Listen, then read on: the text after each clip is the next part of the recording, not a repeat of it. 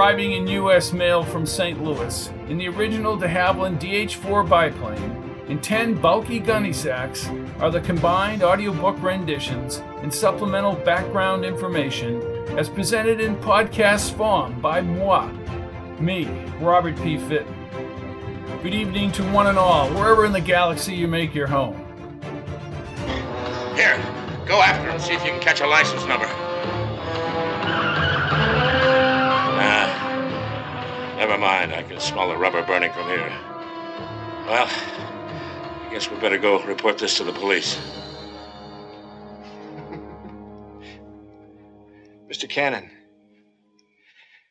Now, you really don't think I'm going to go anywhere near the police, do you? Well, I thought that's why you came back home to give yourself up. Am I right, dear? No, you're wrong. I'm not going, and you're not taking me. Know I'm not taking you, not with you standing there holding my gun in your hand. Edward Hume gave us Frank Cannon. Cannon ran for five seasons. He also gave us The Streets of San Francisco and Toma, and he wrote The Day After and a number of other major motion pictures. You've been listening to investigator and former cop Frank Cannon. I'm a fan of Cannon's no nonsense tenacity and that incredible voice, which was Matt Dillon in the radio Gunsmoke. Matthias Jones has Cannon's tenacity, but it was his father who was a cop. Both men connect the dots. Welcome, fans of murder, mayhem, and monkey business. You're about to enter the town of Hamilton, New Hampshire. I'm Robert P. Fitton, author of This Town Without Pity. This book takes place before Woozy Williams is hired as Jones's assistant coach. Hamilton Fletcher, as in everything he ever did in the town and the college, is controlling the process of who Jones is hiring as an assistant coach. Jones has a brief love interest here in Professor Zoe Wilmot. Here's the skinny on this story. In Murder at Tolby Lake, Brad Davis was a brilliant genetic researcher working for Hamilton Fletcher and Hamilton College. But Davis's wild life of parties, booze, drugs, and sex made him many enemies. When he is murdered, a Hamilton College student, Amy Pollard, is found with her handgun, the gun that killed Brad Davis. Just that afternoon before the murder, Davis bloodied his benefactor, Hamilton Fletcher, by, by smacking him in the nose. Lurking in the background is Davis's mob connection to Albert Fiore in Boston. A Hamilton College professor, Zoe Wilmot, is suspiciously surveilling the lake house area. The Fletchers reach out to Matthias Jones to protect the college's interests and find the murderer. Jones ends up with his nefarious friend Coco Stefani in Boston and eventually confronts the murder directly. Here is episode one of Murder at Tolby Lake, Matthias Jones series by R.P. Fitton. It starts now. Murder at Tolby Lake by R.P. Fitton. Prologue. Tolby Lake, Hamilton, New Hampshire. Death threats are to be taken seriously. Davis set down the phone and backed away. For weeks, he knew he would have to use his connections in Boston to get a handgun. Now a man's clear voice harassed him openly from the choppy cell phone. Maybe the fight at Club Max last night still had some lowlife upset. He walked to the A-framed house's sliders and peered out over Tolby Lake's blue water. He had watched that lake frozen in the winter, and as the fall foliage fell to the ground. All the crazy parties, the booze, and the sex. A few times last week, as summer approached, people walked the trails along the lake, and he'd even seen kayakers and rowboats crossing the water. Who do I call? he asked out loud. Desiree was gone. He couldn't call Hamilton Fletcher after smacking the old fool in the face this afternoon. Fletcher threatened to take away his grant money. The phone rang again. It was a long, old fashioned ring, the kind they used to have on the black table model phones when he was a kid. All the parties had ended, all the guests had left for good. This is Brad Davis. Breeze rumpled against the phone mouthpiece. Hey, Davis, you getting nervous? Who the hell is this? I'm the man who's gonna kill you. What did I do? He laughed and the breeze picked up again. Nothing to me. You simply have pushed the wrong person over the edge, my friend. Now I've been asked to intervene. Who asked you? He laughed again. Oh, you and this individual are well acquainted. You're enjoying this. I can defend myself. I have weapons. You have nothing. I know every square inch of that cottage. You have no weapons. Don't worry, Bradley. It will be over quickly. Tell me why. Because I enjoy killing. My only concern, Bradley, is taking you down. And I know Mr. Fletcher took your car away. You should have just done your job. How do you know about my job? You're a dead man, Bradley. The dial tone sounded. Davis slowly dropped the phone to the receiver. Maybe it was a hoax. He walked quickly to the bar. He mixed himself a vodka and cool cranberry juice from the refrigerator. Then he dropped in the ice. His tenure at Hamilton College had ended with a right cross to Hamilton Fletcher's nose. The entire genetically altered food enterprise would continue, no doubt, but without him. Boston was no longer safe. Maybe even the West Coast was an option. The wild ride had ended. Chapter 1 Professor Davis had bullied too many people not to be nervous about the death threats. Irene said he was threatened several times, and the strange people arriving at the lake house scared her. Ever since Gus brought her to Tolby Lake for the summer, she had snooped on the professor more than she watched daytime TV. Gus was tired of listening to her claims about students, people in ritzy cars, and an exotic dancer over there at the lake house. Even Hamilton Fletcher himself frequented the house just that afternoon. He wondered about the dancer. Irene finally removed the whistling tea kettle from the gas burner as Gus gazed across the sandy road. The afternoon light reflected off the cars parked in the pine grove surrounding the varnished A framed house. Irene, have your coffee, Gus. Huh? Coffee steamed upward from the brown tin cup on the end table. Oh, thanks, Irene. And don't be telling me I'm the one being nosy there, Gus Nickerson. Well, you are nosy, but something's going on. That long black car is Hamilton Fletcher's car. No, Fletcher has SUVs now. The car out there is a Lincoln Town car. Well, the dancer drove the sports car. Gus grimaced when he tasted the bitter coffee. What did you do? Pour Fletcher paint in this cup? Make it yourself next time. What a waste of propane. Gus fully cranked open the cottage window. He leaned forward and cupped his ear.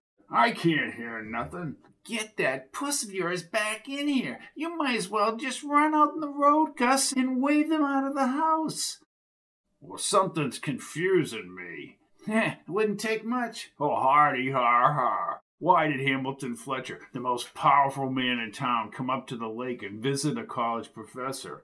And furthermore, why did he yell at that professor and too much hanky panky, said Irene. She produced the same buzzsaw laugh he had heard for forty years. Irene, you're always coming up with them perverted daytime show thoughts. Did you really see Davis smack Hamilton Fletcher? Yep. Ah, fiddle fat. He'd be fired on the spot. The Fletchers own Hamilton College and the whole town. I tell you, Fletcher had a handkerchief over his mouth, all bloody. He, when he got in the SUV, oh, you would have seen the whole thing, Gus, if you hadn't made a career hanging out at the John. Oh, hardy har har. I didn't see Fletcher, but I saw that blonde in the skimpy outfit go inside about an hour ago. She had one nice. You would notice that. Just like that retirement dinner they had for Lark Larson last year. Well, Lark Larson is a legend. if you consider never having a winning record being a legend. Plus, I saw you eyeing all those cheerleaders. You've got a vivid imagination, Irene. You're the one with the imagination, Gus. Jones, the new guy, is a hot shot from Indiana, and he's already winning games. He's young and. Everyone under 80 is young to you, Gus. Gus rolled his eyes. Anywho. Well, that woman at the lake house wasn't selling Girl Scout cookies. Nope, she weren't. And the professor beat on her, too. I was talking to her by the mailbox. That professor has death threats. Ah, you and your death threats. Gus checked the house through the pines. Woman like her is used to being beat on. What a macho thing to say! Macho smacho. There you go with that talk show stuff again. Gus shook his head and spotted a sandy haired man with a white shirt and red tie. He, he and a grubby, balding fat guy in a purple jersey and gray pants talked to the professor. Ah, here we go. What do you see, Gus? Gus was still miffed about being called macho. You ain't turning into one of them feminists, are you, Irene? She pressured her elbow against his shoulder. At 68? Come on, Gus. What the hell is going on over there? I can't see nothing if you knock me on my arse. Irene dug her nails into his arm. They're gonna kill him. Oh, stop it. Gus pushed her hand away and hid behind the curtains when the two men dragged the dancer through the open sliders. They carried her kicking across the yard and jammed her into the Lincoln, and then the engine started. The pudgy guy leaped into her silver sports car. From the sliders, the professor watched both cars spin in the sand. Then he moved outside as the cars disappeared up the lake road. Get the plate numbers, Gus. Irene raced across the living room and pulled out her tiny red vinyl notebook from the kitchen drawer. Gripping her red pen, she traipsed back to the window and quickly scribbled something in the notebook. What in the name of Kingdom Come are you going to do with them plate numbers? Oh, you're stubborn, Gus. Carefully placed the notebook back in the kitchen drawer. Gus shook his head and turned as the lake house's screen door slammed. The professor marched across the main room into one of the side bedrooms, but quickly returned with a cell phone at his ear. He talked as he paced near the gray stone fireplace, but his hand soon swung up wildly. Irene leaned over Gus's shoulder. Irene, it's my bad shoulder. I tell you, there's something brewing over there. Somebody's gonna get him, and you know it, Gus. The only thing I know is your overactive imagination. Too many women been coming and going, and they're probably all hookers. Even that college lady from Illinois. Now, how do you know who she is? asked Gus. From, his eyes still trained on the angry professor. Got her plate numbers. I got all the plate numbers. Well, if they were hookers, I would have gone over there myself. Irene stung his leg with her boot. Ouch! Let that be a lesson to you, Gus. Hookers would croak that bum ticker of yours. Oh, Hardy, ha ha. Irene stayed at the window. The professor was yelling at that woman professor, too. Inside the lake house, the professor threw something toward the rear sliders. Gus could not hear his voice through the screen door as he tried to move Irene off his shoulder. How do you know he yelled at her? You can't hear a damn thing either. And that little Rusty, the student, he smacked her all around, and yet she hangs all over him. Well, what's the big attraction over there anyway?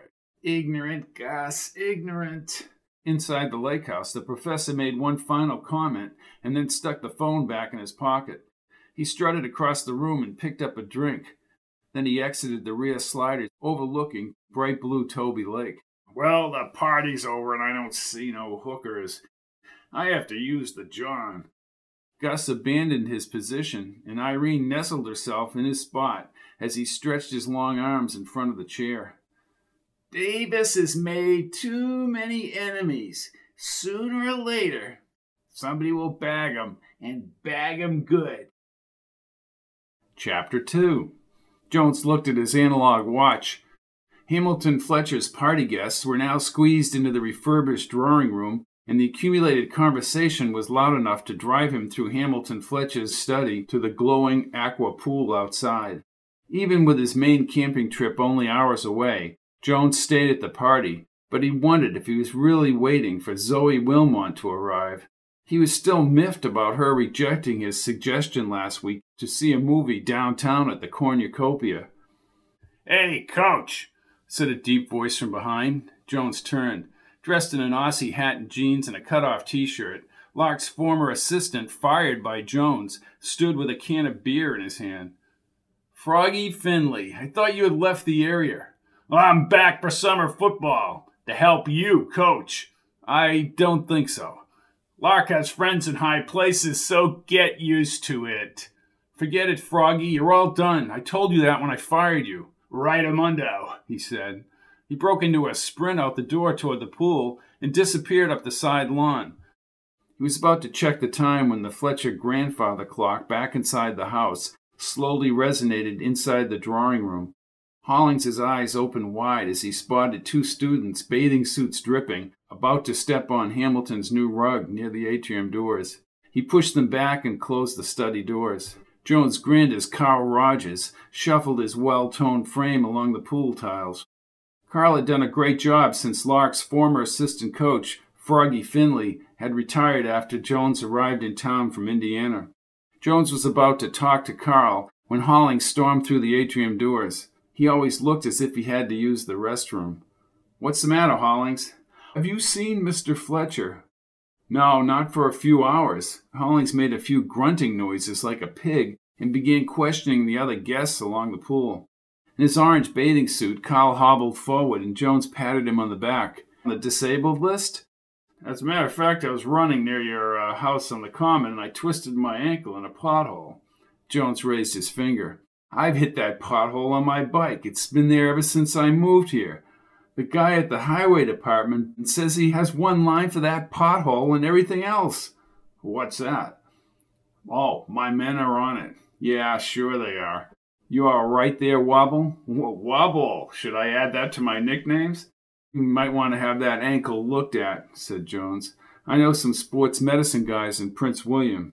Carl hit his arm, and I know all the nurses at the infirmary. Right, getting sick can be interesting, but you should take care of that. Now, a little water therapy and I'll be fine. Are you going in the pool? Maybe Matthias will take a dip, said the silver haired Nigel Kent, Dean of Students, as he stepped up. I can see you won't be swimming, Nigel, said Jones, eyeing his blazer and khaki pants. A swimmer I am not, but feel free to swim a few laps. Hamilton swims laps every night. Do tell. No, Nigel, I think I'm going to head home. We're leaving for Maine early. Well, Zoe didn't attend the party, said Nigel, glancing around the pool and carriage house at the far end. He crunched his lips. Odd, she said she would attend. The blue eyed Carl removed his sweaty jersey, revealing his bronze, well developed chest. Jones grinned. You look like an advertisement for one of those exercise programs on late night TV. Well, I gotta keep in shape he said. He turned and dove into the iridescent pool, splashing water onto the blue glazed tile. Oh, he's in great physical condition, said Nigel. He knows what he's doing. Carl swam over to two women on the other side. Yeah, I would say he knows what he's doing, Nigel. Nigel again looked toward the drawing room and pointed toward the garage area. Well, speaking of women, Matthias, your Professor Wilmot is here. Jones's face tightened. She's not my Professor Wilmot. Well, that's not what I heard. Not what the gentleman who owns the lumber yard says. And he was by this afternoon delivering some trim for the carriage house. Are you telling me Arnie Dewars was over here spreading rumors about me? Well, he said that you and Miss Wilmot. Nigel, I learned a long time ago not to put any credence in anything Arnie says. Bucky Driscoll is overheard on his campus radio saying the same thing. Broadcasting it? I'm not involved with her. We've been out on a few dates, that's all. What an idiot. Bucky or Arnie? Oh, it's interchangeable. Wait till I get my hands on Bucky. I'm afraid you'll have to wait. He's on vacation in New York City. I guess that's where he's from. Nigel, that guy is an ongoing disaster. Bucky takes a bad situation and makes it worse. Well, I won't get into that. Will you at least talk to him about being on the shortwave, talking about my own personal business? Yes, I will speak to him when he gets back. As far as Wilmot goes, she is a pain. You've heard her at the faculty meetings, little Miss Sassy. Not that she just has an opinion, but it's like she knows it all. Spoiled little rich kid in that white Audi convertible. She rides around campus as if she's it. Hmm, and she lives at the Marlborough Inn. Well, they do rent rooms at the Marlborough, Matthias. You mean suites. Nigel raised his dark brows. I do believe I detect an inordinate interest. Perhaps Mr. Dewars was right. Oh, don't be ridiculous. She said no when I asked her out again last weekend, and that's it, said Jones. Carl's powerful arms churned like a steamboat paddle as he swam laps in the pool. Look at him. This a kid who worked his way up, just wasn't all handed to him. Well, he won't last here long. He'll have his own football team somewhere, and then you'll have to take back Froggy Finley. Oh no. Jones caught sight of Wilmot, tall and slender, in a tight fitting blue dress, talking with several of her female colleagues at the far end of the pool. Froggy Finley, Lark's biggest mistake was relying on him. Well, Froggy could be quite assertive. Wilmot's brown eyes and brows complemented her dark shoulder length hair. Do you know what I went through getting Froggy out of here and hiring Carl? The guy has a bunker mentality. Plus, I didn't like the way he pushed around the boys. Well, he was a little rough, Matthias, but you forget. Hamilton Fletcher liked him for some reason, but then again, don't quote me on this, but Hamilton likes to have people under his thumb. Wilmot's dark long hair, usually combed neatly, was wispy down her neck. She clutched her drink as Hank Wenzel from the math department approached. Jones listened to her precisely enunciate her words. Her eyes were incredibly expressive as she fidgeted with the glass. You're staring. Did you hire her, Nigel? Yes, I was involved. I heard the Fletchers made a private call on her behalf. Well, that, of course, is confidential. Yeah, I knew it. Her eyes darted as she lectured Wenzel. Jones faced Nigel. Poor Hank. Too much pontificating. I wouldn't take her, Guff. Who does she think she is? Well, why don't you ask her? Here she comes. Jones looked to his right. Wilmot's lost expression was transformed into a wide smile, and she extended her hand to Nigel. Her eyes brightened. Dr. Kent, the Fletchers always provide such a lovely party. I'm sorry I was a little tardy this evening. I was just remarking to Professor Wenzel that we should have more of these gatherings during the academic year. I think you're right, said Nigel. Jones rolled his eyes, but her potent perfume caused his nose to itch and he sneezed. Bless you, she said with a snicker. Of course, you know Matthias Jones, Zoe. Oh, of course, our beloved coach. He and I have gone out on occasion. Hello, coach. Her whimsical voice and smug attitude irritated him. call me Matthias. Amusing. She looked him over as if he were not properly dressed, and maybe he wasn't. Something wrong, Miss Wilmot? You know, I wish to be called Ms. Wilmot. Oh, Ms. Matthias, said Jones, smiling. Her face was rigid. Right. Just a joke. So you've gained some great notoriety here very quickly in this small pond called Hamilton College, Mr. Jones. What do you mean by that? Don't be so defensive. Me? You talk like you're above everyone else. Well, I could say the same of you, Mr. Jones. Her eyes revealed an inner buzz as if he had just kicked a bee's nest. And you are quite pleased with yourself, aren't you? Yeah, I guess I am. But just remember, this is only a small college in the corner of New Hampshire. You work here too, Miss Snootbaum, and the college has been a great opportunity for me. Well, isn't that just wonderful? I wish you more years of bliss. In a graceful move, she turned on the tiles, and Jones watched her silky blue dress as she sashayed back inside the house. Pip is what she is. Well, I haven't heard that one in a while. Oh, it's one of my dad's expressions. He said as the phone rang, Excuse me, Nigel. Jones. How are things going out at Mount Olympus? asked Coco. Actually, I can't wait to leave for Maine, to be honest with you. You wouldn't catch me camping. What the hell do I want to sleep in a tent on the ground? Where's your sense of adventure, Coco? right next to me here. Listen, who the hell is Brad Davis? Jones moved along the pool. Davis is a professor here at the college. Let me tell you something. That guy is a loudmouth SOB. I personally threw him out of the club last night. And you're telling me this because. I already talked to the old man, and he blew me off. Oh, Hamilton can do that. You talk to Davis, Jonesy. What, get into a fight with him? You just make it clear to this bastard that I know people and I ain't afraid to use them. Was he that bad last night? Yeah, he tipped over a table and some broad got whacked in the face. I don't need that crap, Jonesy. The cops were over here. Just talk to him. Give him the faculty pressure routine. All right, I'll talk to him. Great, thanks. I owe you. Talk to you. Hey, coach, said Carl, still in the pool. The water had matted down his dark, wavy hair. He folded his arms on the pool tile berm. Hey, can I ask you something, coach? If it's a question about women, forget it. Doesn't it bother you to be stuck at this level? There are other horizons out there. I'm not stuck here. I want to be here. I like it here. I like my job. I like the town. I know you want to take the fast track, Carl. Juanita, in her black maid uniform, leaned out the kitchen door. Matthias, George Strickland is on Mr. Fletcher's line for you. Oh, good. Thank you, Juanita. You about your trip? I can't wait to get away. It's been a long year. George and I have to meet Tom McGill in Maine tomorrow morning. Well, if I don't see you, have a good trip. He shook Jones's hand. And where are you headed this summer? Well, I'm going home to Seattle for a few weeks. I may drive out there. In that rundown MG? Carl smiled. I know, I know. I've had that car since college. I'm looking at an SUV like the Fletchers, or maybe an Audi like Wilmot. Jones sneered and thought of Wilmot's belligerent attitude. Forget Miss Wilmot. Hey, she's an attractive woman. Have a safe trip, Carl. Jones reached down and shook his wet hand. And behave yourself. Do I have to? Good night, Carl. Jones scurried inside and headed into the kitchen. Juanita pointed to the white phone on the kitchen counter. Jones smiled and picked up the receiver. Let me guess, you're backing out of the vacation, George. We're not going. He said as Juanita spoke with the caterer by the kitchen island. What? There's been a murder. A murder? asked Jones as Juanita turned. Who?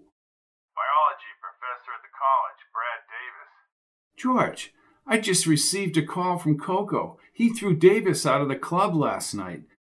He wanted me to call Davis. Murder? Did I hear murder? asked Nigel, entering the kitchen. Professor Davis, biology, said Jones. Nigel closed his eyes. Oh, dear Lord, how many times have I told Hamilton about that man? Hamilton will want to contain this. I'm sure he will. Strickland yelled something to his deputy. No, just secure the area, Wendell. Matthias, we have a student, Amy Pollard. Jones leaned toward Nigel. He has a student in custody. Oh, dear God, who's the student? An Amy Pollard. Nigel opened his mouth and staggered to the kitchen chair. The media outlets will be all over this. I think I'm feeling ill. Do you want a drink, Nigel? asked Juanita. Yes, whiskey, straight up. Nigel looked up at Jones. Where did it happen? In a cottage out at Tolby Lake. said Strickland, overhearing Nigel's comment. Tolby Lake, Nigel. Look, Matthias, call McGill and tell him what happened. We'll have to postpone this Maine thing. Well, he's at the cabin. I don't think there's a phone there. I'll have to check with his old boss, that guy he left running the paper. Jerry St. Clair is back in town. The man is a fool. I'll head over to the paper now and see if St. Clair can somehow contact Tom. I'll see you later, George. Jones hung up and Nigel sprang from the chair. This is a disaster, an unmitigated disaster. What do you mean? Juanita handed him a full whiskey snifter. It's a burgeoning problem. Brad Davis has a notorious reputation. It would seem so. Nigel sipped the liquor. He's a womanizer. He's had charges filed, warnings. We gave him a chance. I thought it was all behind him, and now this. Why did you let him off? Nigel stood and set the glass on the table and motioned Jones out to the pool. They moved along the hedges. He's engaged in genetic research. Hamilton wanted the school to have a specialist in that area. If I know Hamilton Fletcher, he wants to make money on the deal. Maybe, but Brad Davis was supposed to add to the school's prestige. I managed to contain all the scandals.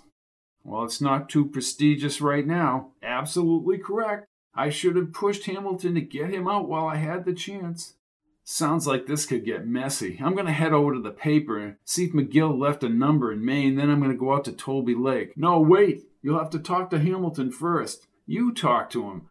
Matthias, Hamilton owns that cottage at Tolby Lake. Jones had never been on the Fletcher estate's second floor. A long hallway led from a central rotunda foyer. Bedrooms and adjoining rooms lined both wings of the estate. Hamilton sat at a small roll top desk in a tiny study off the main bedroom. The gray haired Fletcher patriarch read a report and slowly stroked his mustache as Nigel shut the outside door. Mr. Fletcher, Mr. Fletcher, Brad Davis has been murdered at the Tolby Lake cottage. Oh, dear God! he exclaimed as he leaped from his swivel chair and pushing the chair against the desk. I knew that bastard was trouble. He took a swing at me. Sir, why didn't you get rid of him? I've invested over $150,000 in genetic research. The man is brilliant, and besides, I never let arguments get in the way of making money. Yes, sir. Well, who killed the son of a bitch? Well, that's where it gets touchy, said Nigel. Out with it, man, yelled Hamilton as he stomped across the wood floor. One of our students appears to be involved. What kind of monsters are you bringing up here, Nigel? I'm sure there's an explanation and we'll find the truth. Oh, who cares about the truth? I want this thing squelched. And he reached for a phone on the roll top desk and dialed a number. LG. Never mind the formalities. Get your ass out to my lake house at Tolby Lake. One of our professors has just been murdered by a student. I want this thing stymied. Stymied, I tell you. Chapter 3 Hamilton instructed Jones to get out to Tolby Lake and watch for the college's best interest. Jones needed to contact McGill. Maybe McGill's old boss running the paper in his absence could help. As he drove back into town, he called Coco. What are you surprised, Jonesy? No, but my question to you is who was he with, and who was the woman he smacked in the face? I'll ask around. Somebody was going to take him out just a matter of time. Jones hung up and twisted the radio volume when he heard the disc jockey announce a commercial for the re-election of Herbert Lane for district attorney.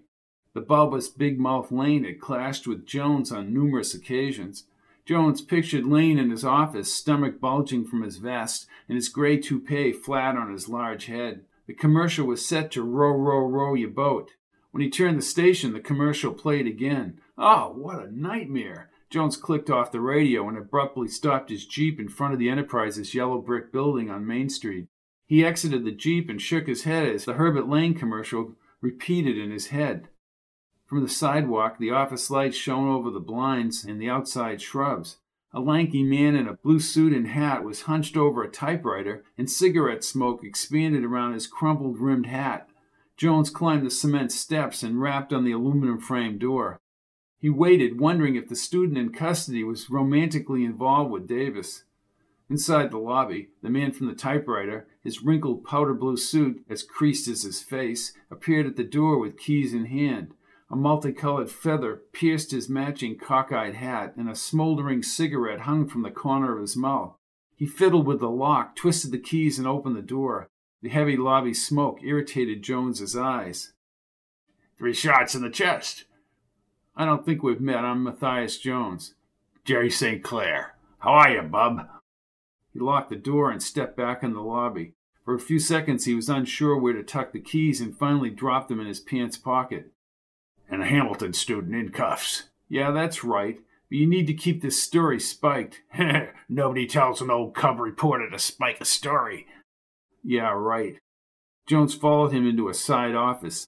Jerry returned to the typewriter, sat at the old creaky wood chair, and pounded on the keys. Don't you use a computer, Jerry? Words out on you, Jones. On me? Yeah, well, Tom gives you the thumbs up, he said, typing with both index fingers. Tom got his start with your paper. Yeah, I was his boss in Philly before I bought the Enterprise. He worked the grind for me on the city desk. Jones raised his brows as the typing continued. Sounds like we got a homicide to investigate. What do you mean?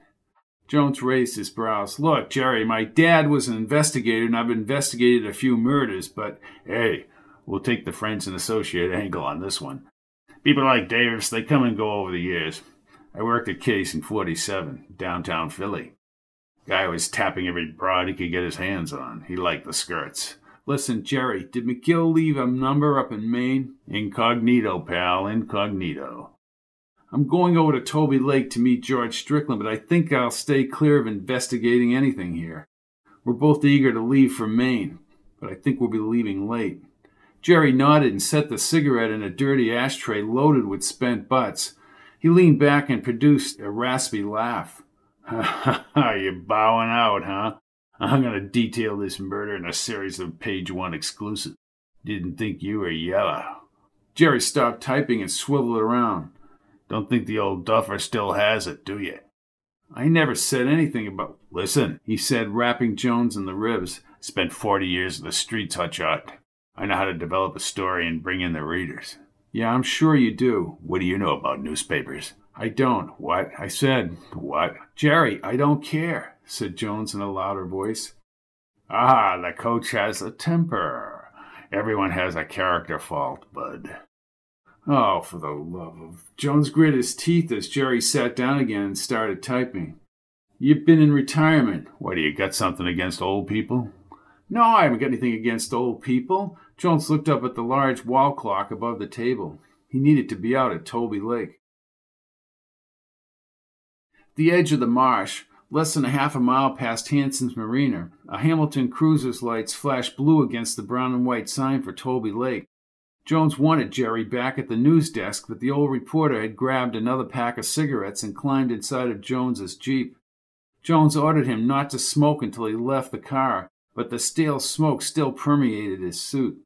For fifteen minutes he listened to stories from the Philadelphia streets as witnessed by Jerry St. Clair during the past forty years.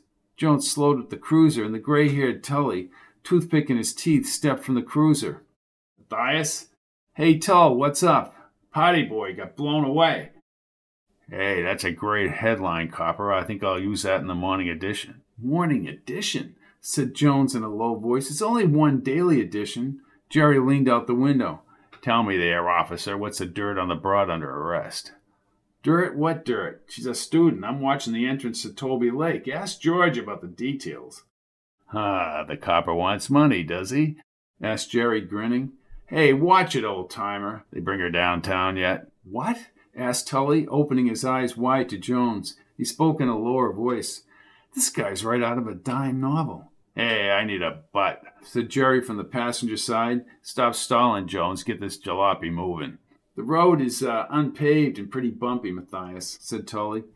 Jones, his anticipation about leaving on vacation nixed, waved to Tully and shifted the Jeep onto the sandy road through the woods. The Jeep bounced over the ruts and potholes carved within the constricted road. He crawled in first gear for at least ten minutes, the Jeep bounding deeper into the woods. In the mirror, Jerry held a fresh cigarette between his finger and a transparent butane lighter ready in the other hand. More cruiser lights through the branches alerted Jones to the activity near Tolby Lake. The road leveled out under the pine trees, and he maneuvered the Jeep next to an A framed house with open sliders and a screen door, fenced in yellow police tape. Lights from a single cottage across the road cut through the darkness in the woods.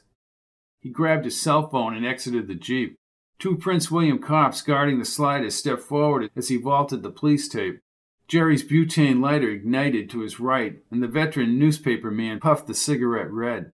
Jones turned toward the sliders, but another vehicle caught his attention beyond the cruisers. Professor Wilmot's white Audi parked under the pines next to a yellow Ford Focus. What is she doing here? Jerry, cigarette stuck in his mouth, pushed past Jones. With notebook open and pen in hand, he approached the two officers at the sliders. You need to make a run on all the junk boxes here in the yard. Jones recognized the blond cops. How you doing, Rick? Is Kevin here? No, not yet, Matthias. You're usually here before Clayton. Well, I've got company, said Jones, twisting his lips. Jerry exhaled, but left the cigarette in his mouth as he spoke. Your boss know you're uh, halting the press from an official investigation? Come on, Jerry, chill out, will you? said Jones, moving up the stairs. He saw Strickland talking with Wendell Harris behind a striped sofa. They're not halting anything. Nobody needs to tell an old street reporter how to do his job. Jones winced and shook his head. Rick brought them both through the sliders. Jones scanned the lake house. A massive stone fireplace extended up the wall to cedar slats neatly fitted in the cathedral ceiling. Upstairs bedroom doors were closed behind a balcony rail. The place had a fresh cedar smell and was clean. On the sofa was a thin wood pole wrapped in clear plastic. A chalk outline and dark blood on the braided rug indicated Professor Davis's demise. Happy vacation, Matthias, said Strickland, holding the clipboard next to Wendell. Are we going? Yeah, we're going. Maybe later in the morning. Kevin can handle this. Good, said Jones, looking at the pole. Somebody hit him? She was shot in the head, not hit. Or maybe it was that rumble last night at Club Max. Well, I'm not sure it was a rumble. Jerry's smoke slowly masked the fresh cedar. He plucked the cigarette from his mouth, gripped his pen, and held out his notebook. So, can I uh, quote you on that, Chief? Strickland turned from Jones. Quote me on what? I said, can I quote you on the fact that you're abrogating your duties as chief and leaving on vacation? St. Clair, what the hell are you doing back in town? What are you trying to do, stonewall, chief? Strickland half grinned as Jones shrugged his shoulders. Yeah, you can quote me on that, or whatever the hell else you want to quote me on. What happened up here, George? Pretty cut and dry. What concerns me is a report from a Mrs. Nickerson across the street. A Lincoln Continental or town car was up here from Massachusetts. We traced it to a Leonard Trainer. He works for Albert Fiore. Fiore? You mean the crime family? Asked Jones. Yeah, the crime family. Look, I just wanted to go to Maine. I don't want to be checking out a lead on Albert Fiore. And another car, a silver Porsche owned by a Jake Corbis. Well, at least it's not Fiore. Strickland put his hand on Jones's shoulder and nodded. Well, he works for Fiore, too. Any other questions? Two cars are out front. One of them is Professor Wilmot's. Well, my question is why is Zoe Wilmot's Audi up here? I didn't know you kept such close tabs on her. Then again, Bucky Driscoll told Ani Dewars that you and she. Well, somebody should take away Bucky's radio, and Ani Dewars should mind his own business. Well, as far as Wilmot goes. Strickland walked around the sofa and glanced at Jerry clutching his pen. Apparently, the girl knows her, and she called for Dr. Wilmot before they sent LG away, and then they called another lawyer. Oh, Hamilton will love that. Then Jones thought, You called her Dr. Wilmot? Are your comments part of the record? asked Jerry. The ash on his cigarette had grown long, flaky, and top heavy. What is this? I don't want everything I say coming out in the Enterprise, St. Clair. Ah, you're covering up something. Strickland's dark eyes opened wide and he pushed his teeth together. Jones moved by Jerry and escorted Strickland to the back sliders. Strickland's deputy, Wendell Harris, smirked as they passed, and Strickland pointed at him. Don't you start, Wendell. Who, me?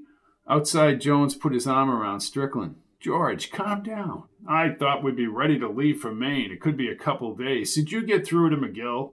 No, we'll have to wait to get him to a phone. Jones furrowed his brow. So what happened up here? Did Amy Pollard confess? No, no, not at all. I asked her about Club Max, but Dr. Wilmot told her not to talk. Did Pollard do it? Strickland was about to answer when he looked inside the sliders. Jerry's cigarette ash fell near another plastic bag on a thick pine table. Strickland shot back inside. Hey, St. Clair, get the hell away from that. Saturday night special. Hey, the broad own the gun? I don't know that yet. Jerry stepped forward and held out his pen. What about the shells? I have the shells. Wendell waved another plastic bag with the brass shells. Right here. Yeah, what about the prints? No prints on the guns or the shells. I need forensics, Chief. Angle of entry, range of the killer. Strickland pursed his lips. This isn't a press conference. Call Clayton Morris. He's the medical examiner. He wandered back to Jones on the rear deck. I thought we had run him out of town. No such luck, George. What do you think happened up here? We recovered a gazillion footprints on the deck and the slider glass. I can't make heads or tails out of it, but I think she came in through the front sliders. Both sliders were open. He gazed at Jerry talking to Wendell. No prints on the slider handles either. Everything was wiped clean. Davis had a reputation. We were called to his old apartment off campus last year. He attacked a Prince William woman. Charges were dropped. I think Hamilton Fletcher paid her off. And then shipped Davis out here. There's more about Hamilton and Davis, but I can't tell you that right now. Relating to the murder? I can't say. And I don't need Ace in there reporting on that information. I think Pollard entered the house to deliberately kill Davis. Why would you say that? Neighbors across the street. The woman saw Pollard over here all the time. Pollard was wild about Davis, and he may have abused her. Mrs. Nickerson has a whole list of license plates. She said exotic dancers, mafia people. Wendell will check out the plates once we get the notebook. This may be a little bit more complicated, George. She was here, the gun was on the floor, and Davis is dead. What's complicated? Jones gazed across the darkened beach area. The outlines of the lake and shoreline were indefinite under the stars. He stroked his chin. Then why are all the slider handles in the gun wiped clean? Strickland closed his eyes. I haven't talked to her, but I'm convinced that she'll confess once Dr. Wilmot calms her down. Maybe she wore gloves and started to cover her tracks but panicked. Oh, come on. I say latex surgical gloves. Well, maybe somebody else did it. Strickland held the bridge of his nose. You know, I've been waiting for this vacation for a year and a half. Isn't that when we first planned it? Yep. I just called Herbert Lane. Jones smiled. The pudgy Lane hated Jones's involvement in any murder investigation. Oh, wake Herbert from his beauty sleep, did you? I heard his silly commercial tonight. Actually, he was having dinner. Yeah, liquid dinner. He isn't coming over here, is he? Well, he might be over the station in the morning, or he may send his assistant, Roland Chance. He's a real glamour boy. Gold chains and the works. I don't think I can take Jerry St. Clair and Roland in the same room. How does Wilmot know Pollard? asked Jones. One of her students. Jones moved to the deck railing. What about the beach out there in the lake? We need daylight for that, my friend. As he stared into the starry sky, Jones was troubled about no fingerprints on the gun. Without bothering Strickland further, he wondered why Amy Pollard would have hung around if she had worn gloves to cover the crime. He followed Strickland back in the house. Strickland wrote something on his clipboard pad as Wilmot's testy voice and a prolonged sobbing leaked out the cracked bedroom door. Jones requested to speak with Pollard. Strickland hesitated until Jones insisted. The police chief recanted and led Jones to the door. Before he fully opened the door, Strickland panned the lake house. Where the hell is St. Clair? Well, he stepped outside for another cigarette, said Wendell. Dr. Wilmot, said Strickland as he knocked. You make it sound like she's an M.D., George. Well, that is her title. She's a professor of literature. The door opened quickly. The rusty haired Amy Pollard, eyes bloodshot and moist, sat on the edge of a yellow quilted bedspread and clutched a dainty white handkerchief. Wilmot had changed into her jeans and her long dark hair was brushed and she wore a teal sweatshirt. She moved forward and blocked the open doorway. Yes, what is it? Matthias and I want to talk with Amy. Well, what is he doing here? Me? What are you doing here? Strickland stepped between them. Matthias has worked with me before. I know this is irregular, but sometimes he has insights into these things. Amy Pollard, a blue miniskirt tight over her petite body, stood. I didn't kill Brad. Amy, you don't need to say anything until Miss Merkel Brown is present. Oh, Miss Herkel Jerkel? Asked Jones. You're an idiot. I told Amy she didn't have to speak until her lawyer arrived, said Strickland. Wilmot's heightened dark eyes darted between Jones, Strickland, and Amy. Her fingers were whitened at the knuckles. Either she was always high strung or the trauma of the murder had shaken her. Jones's smile seemed to irritate her as he faced Amy. Then who killed him? Amy's eyes veered toward Wilmot. Wilmot creased her brow and shook her head. Chief, this questioning by a layperson is unconscionable. How do you know Amy, Miss Wilmot? asked Jones. She's a student of mine. Now that's irrelevant, Chief. I say we forget about any questioning until Miss Merkel Brown arrives. Strickland moved closer to Amy. This is your call, Amy, not Dr. Wilmot's. Amen to that. Matthias, that isn't helpful. He faced Amy. Well, I have nothing to hide. I will talk to the coach. Excellent, excellent, replied Jones. Wilmot rolled her eyes and paced the bedroom. Would you like to sit down, Amy? No. She wiped her nose with a handkerchief. Drove over here around 7:30. I'm not exactly sure.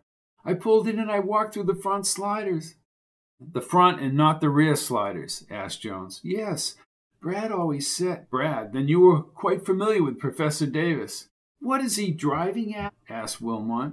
I'm trying to see what type of relationship. I did some outside research on his work here at the college.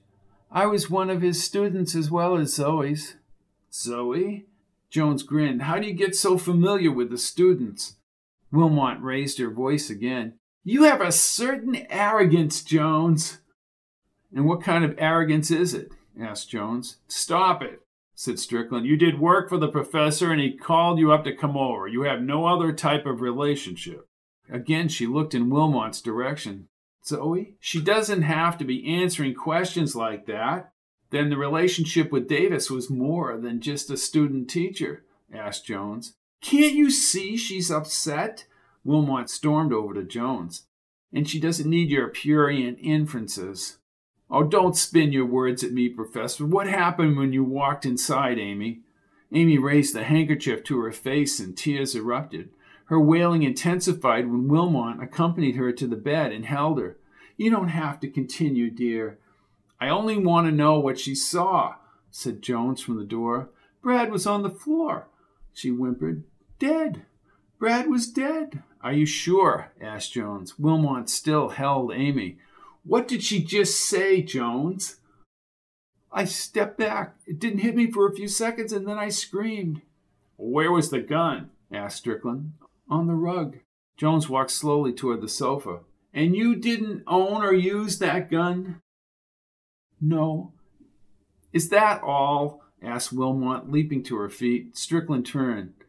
Yes, Wendell, bring Amy down to the station. Wilmot raised her hands in the air. Why? I'm holding her on suspicion of murder. She says she didn't do it. You and Merkel Brown can talk to the DA about that. Wilmot nodded, but sent Jones a vile look. Strickland and Jones drifted onto the deck again. George, she's in the wrong place at the wrong time. What? Come on, the gun was on the floor. Trace it. I will. Gloves or no gloves, she was involved with Davis, and it sounds like he had it coming. And we'll check out that riffraff passing through here. Coco's to call me about what happened at Club Max. Good. Jones leaned on the deck railing again. Took me almost 15 minutes by jeep to get in here. When was he killed? Clayton will verify the time of death. So the neighbors saw Amy Pollard arrive. Yep. Strickland dragged his notebook from his pocket and scanned his notes. Pollard arrived sometime during Wheel of Fortune. But she didn't hear the shots. Irene heard a scream. Jones faced his friend. George, how long was Amy Pollard in here before the Nickerson woman heard the scream? I see your point. She didn't walk in and discover the body. Then she must have seen or committed the murder or been too upset about seeing Davis dead. Strickland looked back inside. A few weeks from now, and the cottages will all be open. But now the Nickersons are the only people up here. Strickland looked back inside. What's the matter? asked Jones. Mr. Pulitzer Prize. Strickland flew through the slider opening. Jerry argued with Amy Pollard and Wilmot on the sofa. St. Clair, what the hell do you think you're doing? Ever hear of the First Amendment, bub? Strickland waved him out of the room. I'm in no mood for this crap. Get the hell out of here. Jerry looked up, cigarette smoldering. He put away his pad and stood. Ah, well, this is going to be in the morning edition. And I was at the sliders, Chief, and I got notes. Jerry wandered out the screen door. He's an old windbag, said Jones. He prints anything and I'll lock him up. Strickland turned to Wilmot and Amy Pollard. Miss Pollard, please, again tell me what you saw when you drove up here. Amy was more composed and cleared her throat. I drove up and I finished listening to my tape. How long was that? A couple of minutes and I went inside. Her eyes filled again. I didn't kill him, coach. Jones pressed his lips and glanced at Strickland. Who would want him dead? Brad knew a lot of people I don't know. Wendell. Wendell looked up from a newspaper. Yo! Sergeant Harris here is going to bring you back to the station. Jones thought she would be devastated by the news of being locked up, but she tearfully nodded and seemed to accept her circumstance. I understand. And again, you can talk with your lawyer. Well, we will be using Susan Merkel Brown, said Wilmot. Campus legal aid? asked Jones. I know other lawyers. Why, have you needed a lawyer before, Mr. Jones? asked Wilmot. Jones squinted. L.G. Bentley is right here in town, and you've already thrown him out. You bring in this Merkel woman. Oh, sure. Well, Bentley is a male lawyer. Oh, come on. What difference does that make? LG is an experienced man. I mean, lawyer. He's the best. May we use the phone to call Ms. Merkel Brown? asked Wilmot. Jones rolled his eyes as Amy grabbed his wrist. Her moist brown eyes drooped like a puppy dog looking for food at the table. Coach, I didn't kill Brad. Please help me. Jones paused. He wanted to leave for Maine and relax for ten days, but he did not think that Amy Pollard killed Brad Davis. He had no side road theories or even a scenario. All right, I'll see what I can do. Chapter 4 The colonial house was nearly empty at the late hour. Franny, in her aqua uniform, served Jones a late breakfast at 10 p.m. Her sharp red hair looked even shorter. You get a haircut? You like it? You know, so many women have their hair dyed red, said Jones, crunching a piece of crisp bacon. Her large teeth glistened. 100% natural. You were out at Tolby Lake. Yeah, I was. I was with Jerry St. Clair. Her green eyes opened wide. Well, he was in here with Tom McGill a few mornings back before McGill left. He kept calling me doll. Jones winced and slowly shook his head. I can't believe a throwback like Jerry St. Clair was actually McGill's boss in Philadelphia. He was upset that we didn't have the numbers on our special. I started reading the specials and he kept repeating he's having the number one. And I told him we didn't even have a number one. What did you do? asked Jones, now delving into the eggs. Well, I made it up. He didn't complain, but McGill apologized for him later. Well, he's sticking his nose into George's investigation as well as being his usual obnoxious self. Franny folded back the newspaper. What's the uh, late edition? Let me see that, said Jones. Oh, wait until McGill gets back and sees Jerry's been wasting his paper and ink on an edition that nobody reads. Hmm, Sox won this afternoon. Nobody reads it? smiled Franny. Well, it was here. Come on, stop it. They're in first place. Yeah, they are now. But let me tell you something, because you're not from New England. She pretended to choke her throat. They take the choke. Every August, sometimes September, pitching fades away. His cell phone rang. Excuse me, Franny.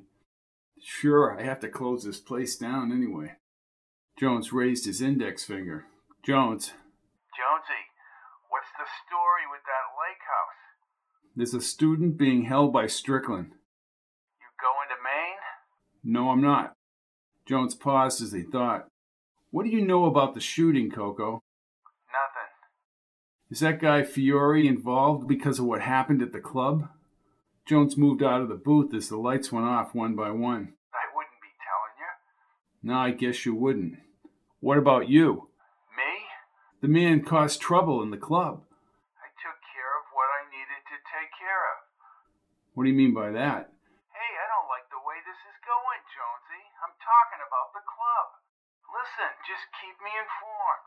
So you can report to Fiore. So what? I'll talk to you. Franny walked slowly, her colorful pocketbook draped over her forearm. When do you start football? Oh, not until August. This is about the only lull I get all year. And now you can't go to Maine. Well, maybe. Jones opened the heavy wood door and Franny locked it. My parents brought my sister and me camping all the time. Then you understand the peace and quiet, said Jones. They walked down the Main Street sidewalk. Exactly, you forget about your real life. The slate is cleaned. Where did you camp? Oh, all over the place New England, New York, New Jersey. Wow, so you can fish. If we wanted to have supper, we fished. Jones smiled and they veered up the cement walk to her two story house with a front porch. Where's your sister now? Oh, she's the smart one. She moved to L.A. about five years ago. Never been out there. I get overwhelmed every time I go out there. Why? They moved up the steps to the porch. It's just so big. Smog? Oh, not too bad. I did like the beaches, and California itself is huge. What about you? Only child. Dad was an investigator. Ah, now I get it. His phone rang. Sorry. Jones. Matthias, this is Hamilton Fletcher. Oh, Mr. Fletcher. Franny nodded. I need a summation of what you've learned at the lake house this evening. When would you like to meet? he asked, rolling his eyes to Franny. Right now. Have Hollings bring you to my study. Yes, sir. I'll be right there. Jones tucked the phone back in his pants pocket. King Hamilton the First has spoken. Jones squeezed her hand. Talk to you later. Absolutely. Jones jogged across quiet Main Street. He glanced over his shoulders. Franny moved inside her house. As he trotted across the common toward his Jeep, he wondered about Coco and Brad Davis. Yet the evidence against Amy Pollard was incriminating. He jumped in the Jeep and soon pulled around the column. He smiled at his conversation with Franny. It was as if she were one of the guys. Hollings stood at the open door as Jones glided to a stop along the well lighted Fletcher Hill portico. He crossed the asphalt and climbed up the portico stairs. Well, good evening, Hollings. I must say it's not a good evening for Mr. Fletcher. Jones stopped at the open door. You mean Tolby Lake. Apparently, we've had several complications involving the Davis murder. Complications? Mr. Fletcher and Ham will elaborate. Please come in. Jones followed Hollings across the glossy foyer tiles and down the hallway. Light from Hamilton's study door swept into the corridor. Hamilton's connection to Davis, beyond his initially recruiting Davis to work at the college, eluded him. Hamilton, seated in front of the computer, adjacent to the atrium doors, talked with his son. Neither man saw Jones standing with Hollings. The butler stepped forward. Sir, Matthias is here. The white haired Hamilton wore a blue sport coat and no tie, but as he turned, he placed a small ice pack above his thin gray mustache. Matthias, thank you for coming back. Ham, he said, looking at the dark haired Ham. Matthias, Mr. Fletcher, are you all right? I've had better days. He looked at his son. Ham's lips were tightly pressed. I won't keep you in suspense. I've had ice in my nose all afternoon. Dr. Bradgate treated the injury. That's why I skirted my social responsibilities at the party. Well, I didn't even notice. Matthias, you need to know this, but you must keep it confidential, said Ham, folding his arms across his stiff blue shirt. If anyone in town found out about this afternoon, we could all be under suspicion. Ham is entirely correct, Matthias. I'm sitting on a powder keg. He set down the ice pack near the keyboard, walked around the desk, and motioned Jones to his leather sofa under a huge window overlooking the lights of Prince William. Hamilton sat in the leather recliner, but leaned toward Jones as he spoke.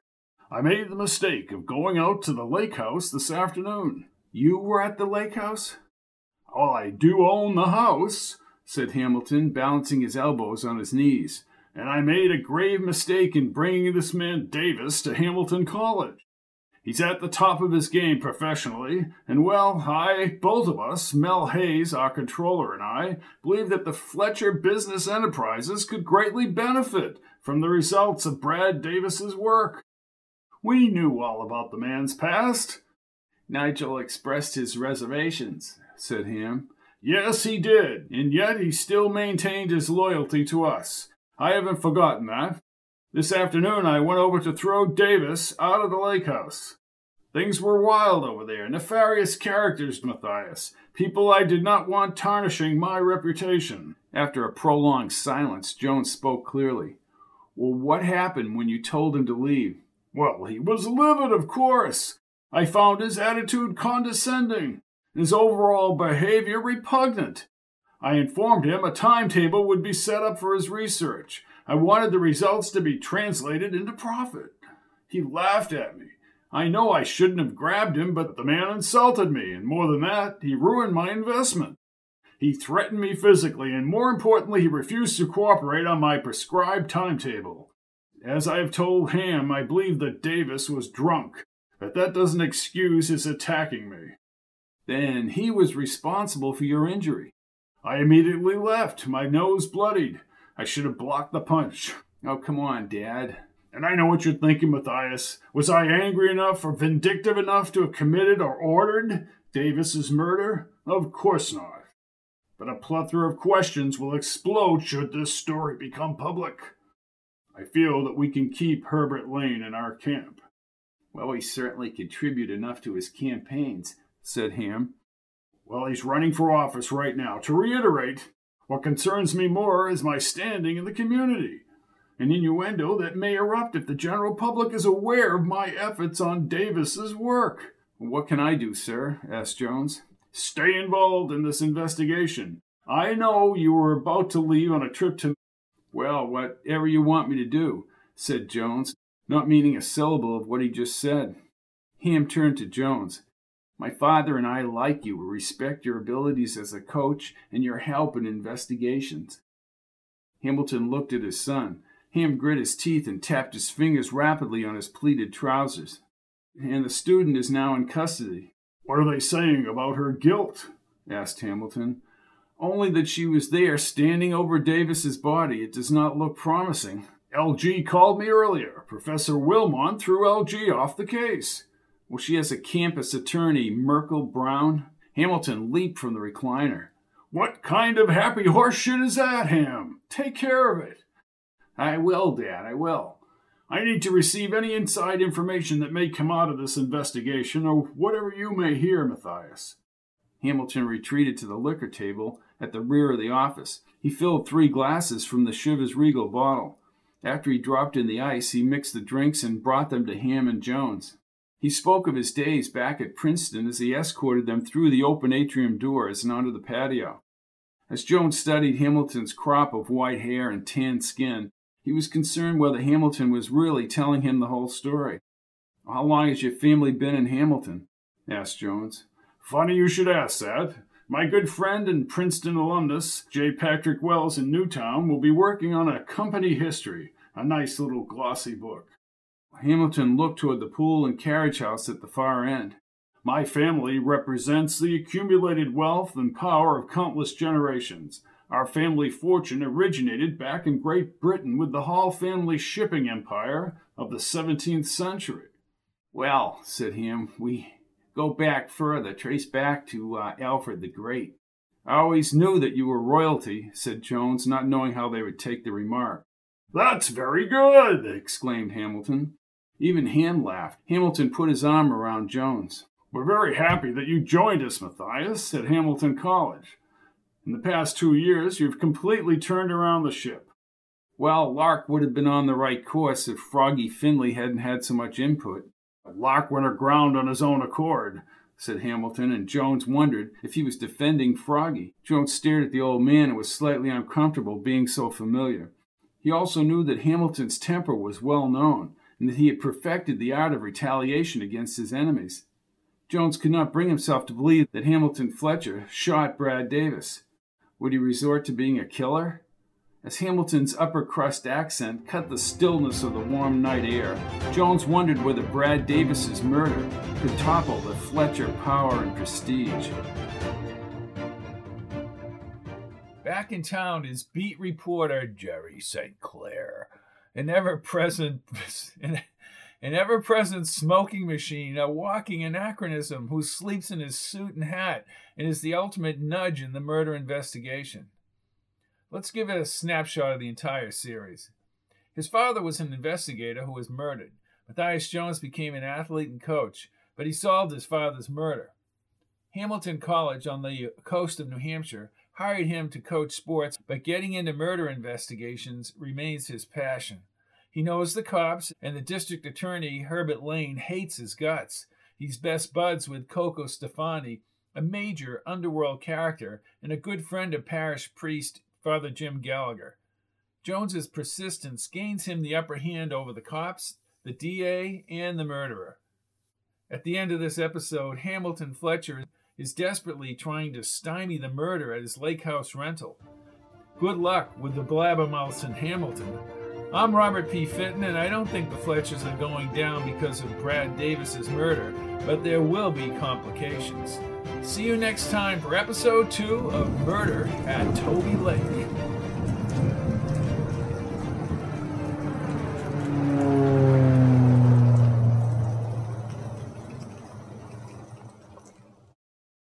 All of my books are available in paperback, Kindle, and audio at www.fittonbooks.com, or you can look at the list of audiobooks separately at pizzazz-pizzazz.com.